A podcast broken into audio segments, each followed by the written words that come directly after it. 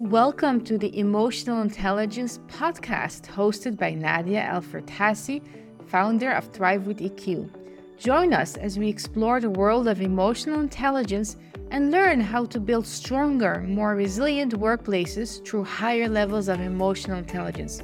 With two decades of experience in the world's largest security organization, Nadja brings a unique perspective and invaluable insights to the table. Her mission is to help businesses break down silos, build bridges, and create a culture of emotional intelligence that fosters well being of employees, builds strong leadership, and ultimately drives business success. By learning how to manage emotions, communicate effectively, and foster a positive work environment, you can improve productivity, reduce turnover, and build a team that's happy, healthy, and motivated. So, whether you're looking to enhance your own emotional intelligence or create a culture of emotional intelligence within your organization, you're in the right place. Get ready to thrive with EQ. Welcome to episode 13 of the EQ Elevator podcast. Today, we're going to be using the EQ Elevator approach to look at the specific challenge of imposter syndrome that women in cybersecurity face when seeking out a leadership position. So, this episode is not for entry career position or someone who looks to enter into the cybersecurity industry. I'll do another episode uh, to that or for that, English, Nadja. But today is for women who are already cybersecurity professionals and who seek to have more leadership responsibility within this field. So, with that said, there are several other challenges many women face in many other industries. Specifically to cyber, this is gender bias and stereotypes. I faced this myself, I'm still facing this, but I learned to stay focused on my work, on my value proposition, turn down the noise, defend my boundaries, and really advance uh, on my mission. And I overcame my imposter syndrome when starting out as an entrepreneur in this industry. I had already worked over 15 years in cybersecurity within NATO. There was a different set of challenges that came with that. But when you work for an organization, for an institution, you have that umbrella. So people tend to take you more seriously because you're part of an organization. I had to overcome these obstacles but my breakthrough actually happened once I got over my imposter syndrome. Once I managed to master it and to focus on the mission, the value, and what I had to offer without giving up. Now, I want to share the emotional intelligence methodology, tools behind it, practical tools, but also share my own experience to inspire women who are in a perceived technical position who are a cyber professional and who wish to step into a leadership position within the cybersecurity industry. We need it. So, with that said, let's begin. What is imposter syndrome? First, let's define it. Imposter syndrome is when you feel like a fraud. Let me share an anecdote of myself. When I, years ago, when I received a promotion, I went from a strategic partnership officer to a senior stakeholder engagement coordinator. And I went from working in a department for a director to directly for the general manager. So it was a huge leap in, in position. And although I had been doing the similar kind of work, the prestige, the, the working for the general manager, the responsibility, the engaging with the political, military, civil, uh, private industry communities, it came with a lot of pressure and it was an intimidating job. So once I got that position, I struggled with imposter syndrome. And I always felt when I accompanied the general manager or the chief of staff for their engagement with ambassadors or military generals, I felt out of place. I felt like I shouldn't supposed to be here. And what am I doing? And I was the only one thinking that, by the way, because, and I will dive deeper into reality testing and how it can uh, hamper us for advancing in our career. So I worked through that. And then once I owned myself, actually my performance skyrocketed even higher. So, in my view and in my manager's view, I was already doing a good job for someone who just started in that new position. But once I owned myself and I overcame imposter syndrome with that specific position, things got even better. So that's why it's important to talk about these issues and to understand that it's not only you. Many women and men face imposter syndrome. I think no, I don't think everyone faces imposter syndrome because we also have people in our lives who could benefit from a slight doses of imposter syndrome and they suffer from confidence bias or I don't remember specifically the word, but when you're too confident in yourself and not enough, and you don't have enough self awareness, which can also have detrimental consequences. So, that is, in a nutshell, imposter syndrome. Let's look at a specific case from Sarah, who wrote to me. Sarah is a fictitious name because I keep every challenge anonymous. And Sarah is a cybersecurity professional in a large IT company. She has been working as part of a team. Occasionally, she acts as a backup for her manager, but there is a leadership position that has opened up. And she wants to apply, and she's being encouraged to apply through the mentors and uh, several of her colleagues. But she feels that she won't live up to the position's requirement, like many of us do. We check the requirements, and if we don't meet two, then we don't apply. Whether and here I am generalizing, but most men, if they don't meet two and they don't meet the rest, they apply. so uh, here's where imposter syndrome starts already. So we're going to discuss specifically the case of Sarah and if you can relate. The first thing I will do before using the EQ elevator approach, I'm just going to name four EQ tools that play a significant role in navigating imposter syndrome and helping you overcome imposter syndrome, if you can relate with Sarah. First is self regard, how you view yourself in light of both your positive and less positive qualities, and still have confidence and trust in your abilities. Now, this is so important because uh, self doubt, self image, comes from low levels of self regard if you feel like a fraud. So, first, you need to fix how you view yourself and work on your inner confidence. Why is this so important? If I bring it back to myself, my example, not because I think I'm God's gift to the universe, but it's just easier to, to relate. When I was in the position of senior stakeholder engagement, people could sense my insecurity. I was reacting and behaving based on what I thought other people thought of me because I was thinking that I was a fraud. I, by default, assumed that other people will discover it as well and must think the same way as I think. And that doesn't necessarily show you as a stable, grounded, strong leader and by strong strong in your body strong in your mind and, and confident in your abilities so that is the first thing you need to check and work on. Remember in the past what are some of the challenges you've overcome? You didn't think you could uh, overcome.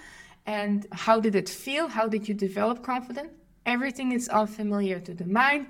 Feels like danger, a threat, hence causes anxiety, stress, doubt, hence can also amplify the sense of imposter syndrome. So that's the first one, self regard. Second is empathy. People who have too high levels of empathy tend to be codependent emotionally. What do I mean by that? If you have if you're codependent emotionally, you will fall in the trap of the disease to please. You will do things so people will like you. You will do things so you can fit in, and you will do things so you can be accepted. And a lot of people, especially women, make the mistake to work really hard to be nice about it and then expect a promotion. And are surprised when their male counterparts get the promotion and perhaps their male counterpart do only half of the work. It's not necessarily about hard work, but about smart work and about your ability to help your organization achieve their vision, their strategy, and the strength that you exude from within. This is really important. Now, and it depends again of culture, of leadership, because uh, some leadership may make it more difficult for women to get a leadership position than in other uh, companies. So I am again giving you a general foundation, and you have to understand the culture of your organization. You have to understand your leadership, and, but the basic principle: working harder is not necessarily going to get you a leadership position. Being nice is not going to get you a leadership position. There's a difference between being nice and being kind. I am a big believer if you can be anything in the world, be kind. Kindness comes from a place of character strength. You are kind because of you. You can give bad news with kindness. You can make difficult decisions, even fire people, with kindness. You can prioritize ruthlessly in order to meet your objectives with kindness. This is where we have to check our beliefs and self regard. What do we believe as opposite? Do you believe giving negative feedback to someone and doing it in a kind way is mutually exclusive? When you look in the self regard aspect, think about the beliefs you have and how you find them to be opposing, because this is what creates uh, negative emotions and can keep you stuck. The third EQ tool, which is crucial, reality testing. Reality testing is what we actually believe in our mind, the stories we tell ourselves, and what is happening, what are the facts. If you have low levels of reality testing, you may make up an entire storyline that does not match reality. For example, let's say you've submitted a detailed technical report, you even gave some business risk recommendation, highlight the impact statement, etc. And you don't hear anything back from your manager for a week.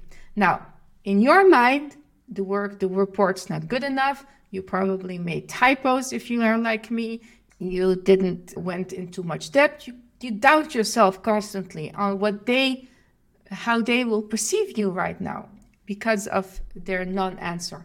When in reality, they may have not, you know, seen the email, or maybe they have seen the email, but they have 500 other emails that come in every day, whatever it is. So instead of following up, hey, Mr. or Mrs. X, did you have time or check my report? Then you come from a place of confidence. You're not necessarily doubting yourself. So reality testing is crucial. And the final one is optimism. Optimism is different than positivity because positivity can become toxic if you don't acknowledge your shortcomings. Obviously, if you've been a cybersecurity professional for many years and now you want to step in a leadership position, there's going to be skills gap. So it's only normal that the challenge seems much bigger because you lack the skills. But once you learn and master the skills and gain the knowledge you need, you will reduce that gap. And if you look at it from this perspective, from a growth mind perspective, optimistic perspective, it will be easier because you'll have more neutral to positive emotions in reducing and closing that skills gap. Versus if you're going to doubt yourself, you have low levels of self regard, you're thinking you're not good enough, there are too many people applying, why should they take you? All this negative self talk that doesn't serve us, that is negative, that is pessimism. And that can actually make the journey much harder than necessary. So these four tools are important to use and to look at self regard, empathy, reality testing, and optimism. I do have a Women with Ambition in STEM virtual masterclass, which is free. It's an on demand three day webinar where I share exactly how you can step into a leadership position. I also share a workbook, so I will leave that link down below. And the next edition starts this Saturday. If you miss it, you'll always get a link for the replay. Now, having said that, let's apply the EQ elevator approach.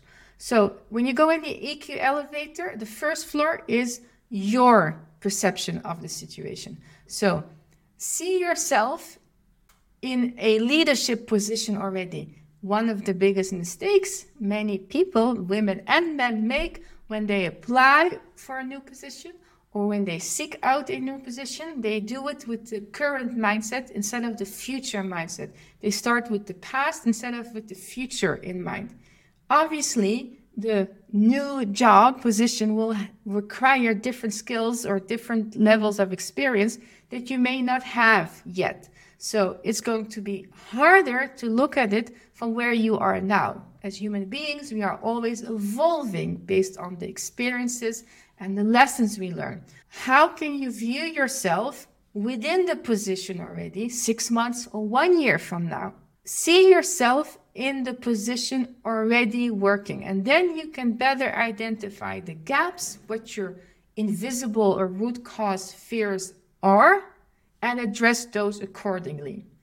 The second floor is important because if you have, you know, low levels of self-regard or if you suffer from imposter syndrome, it's not necessarily that you fear that you will fail, it's the emotional embarrassment. What will people say? What will people think? How will I be perceived? Which is a normal human reaction. We all feel emotional embarrassment.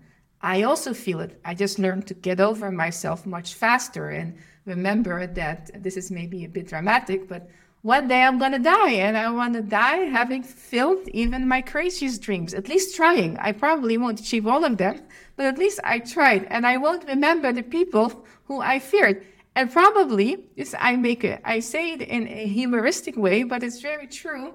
When you remember that the world revolves around the sun and not you, it is liberating. Because in general, people wake up in the morning, you're not the first person on their mind, unless they are a psychopath or a narcissist, which I hope you will never experience. I have experienced it, but I have uh, overcome that as well, that challenge. When you remember this, people are more concerned with their own life, their own issues, their own goals, objectives, then you, you, it, you can give yourself permission to not put so much pressure on you, on what other people may think. No one is perfect. Even the most brilliant CEOs in the world, they have failed many times. They still make embarrassing mistakes. Often we don't see it because on social media, it's one extreme or the other, or we show only success stories, or we say, show like big epic failures, which also puts us down. So understand this that the world revolves around the sun, not around you. Don't put too much in, don't this is a better way of saying it because we all care what people think i used to say i don't care what people think which actually was not 100% true i did care what people think otherwise i wouldn't be you know where i am today however i don't let people's opinion define who I am. So don't let people's opinions define who you are. You can care about what other people think, but don't let it define you. The third floor is a brilliant way of looking at it from a non judgmental way, from a curiosity place, place of curiosity, English, take a observer's perspective so you can even see yourself on a screen for example and notice your own behavioral pattern often what we what we perhaps forget to reflect on is our body uh, language.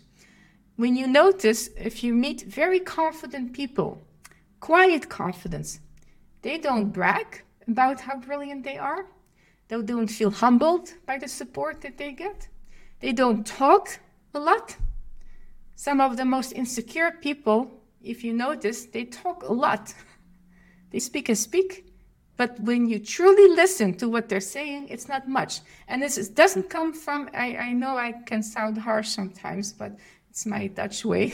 It's not from a judgmental place because I used to be in this place as well. I used to talk more than I listened because I felt insecure because I suffered from imposter syndrome.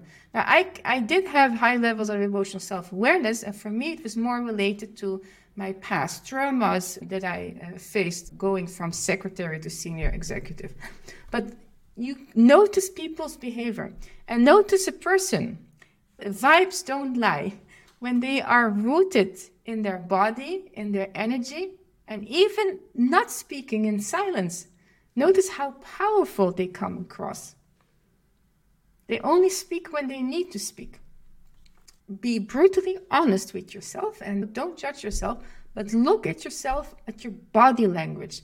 Look at do you speak more than necessary? And if yes, where does it come from? Are you trying to convince someone to like you or are you trying to convince to be taken seriously?